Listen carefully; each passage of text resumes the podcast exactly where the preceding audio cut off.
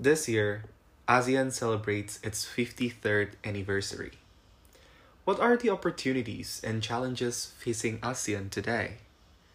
In this episode of In the World podcast, we will talk about what the future holds for ASEAN in the political security, economic, and socio cultural spheres. My name is Angelo Wijaya. I'm your host for this episode, and you're listening to In the World podcast.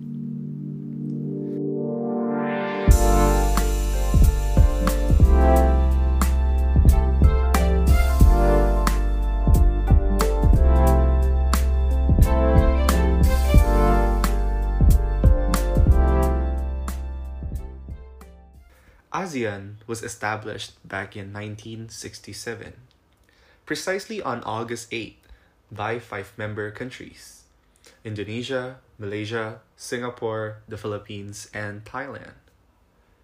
In its early days, ASEAN was founded to contain communism in Southeast Asia. ASEAN itself was founded against the back- backdrop of the Cold War where the United States and Soviet Union were vying for influence in many corners of the world. ASEAN sought to maintain neutrality in Southeast Asia. And now ASEAN is more than half a century old. Its membership has grown from only 5 to 10 today. The additional 5 are Brunei Darussalam, Vietnam, Laos, Myanmar, and Cambodia. In this episode, we will highlight some issues in ASEAN based on its cooperation pillars. First, the political security sphere. In the political security pillar of cooperation, one of the most challenging security issue facing ASEAN today is the South China Sea dispute. The dispute has been going on for decades and there is no end in sight.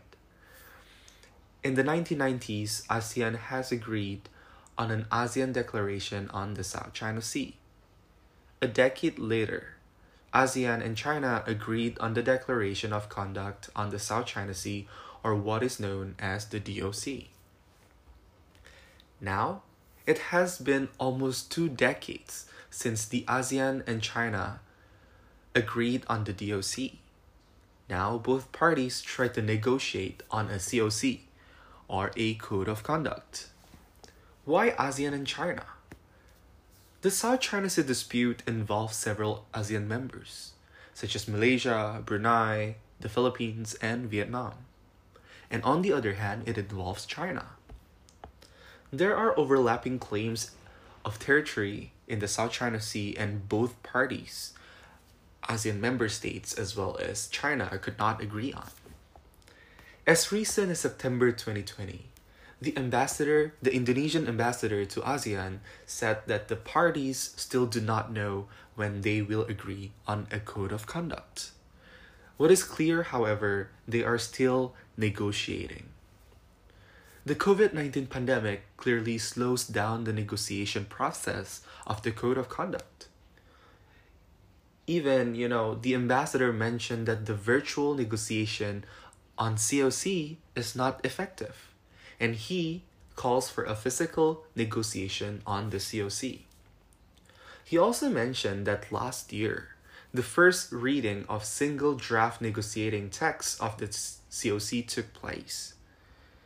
So this year, um, they expect, and this year is supposed to be the year where the parties hold the second reading of the single draft negotiating text. Whether or not there will be further development in the near future remains to be seen.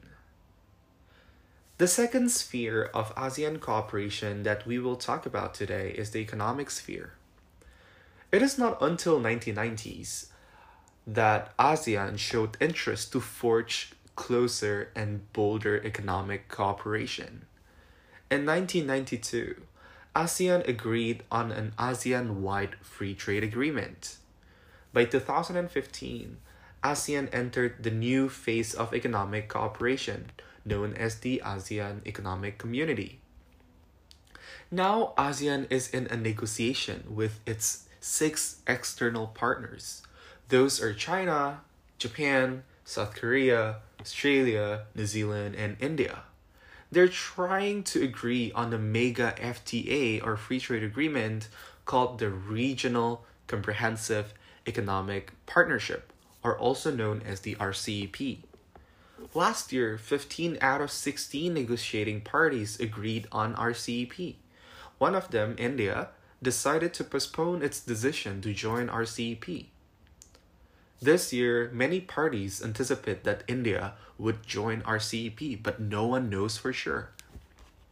India's reluctance last year to join RCEP is caused by domestic fear that RCEP will allow China to flood India's domestic market with Chinese products.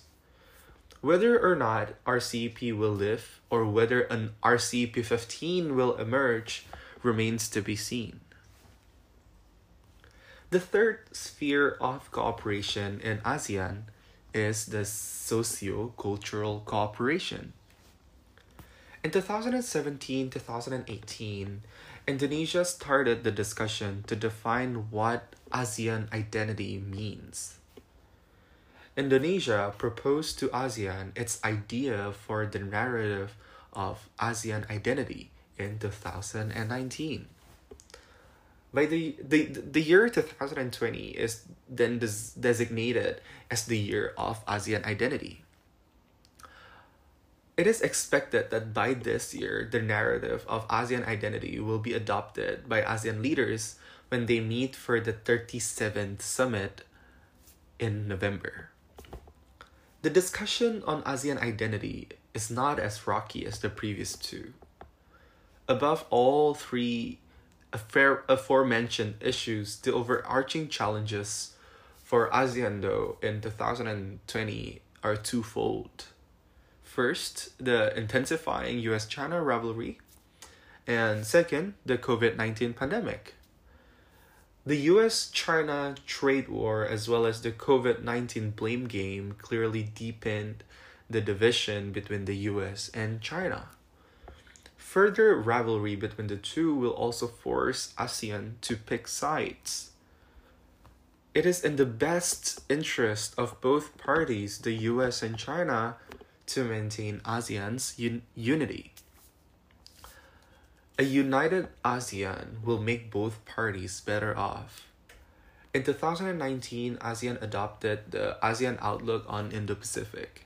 Some critics say that there are not a lot of actionable items in the ASEAN outlook on Indo Pacific, but at least uh, it is a good step in the right direction. Another thing that shapes ASEAN's at its 53rd anniversary is Vietnam's chairmanship. Vietnam chose cohesive and responsive ASEAN as this year's tagline. Vietnam's chairmanship, however, will only be defined and will only be able to be assessed after the conclusion of the 37th summit later this year. So until then, ASEAN officials need to work hard to achieve a cohesive and responsive ASEAN at its 53 years of age.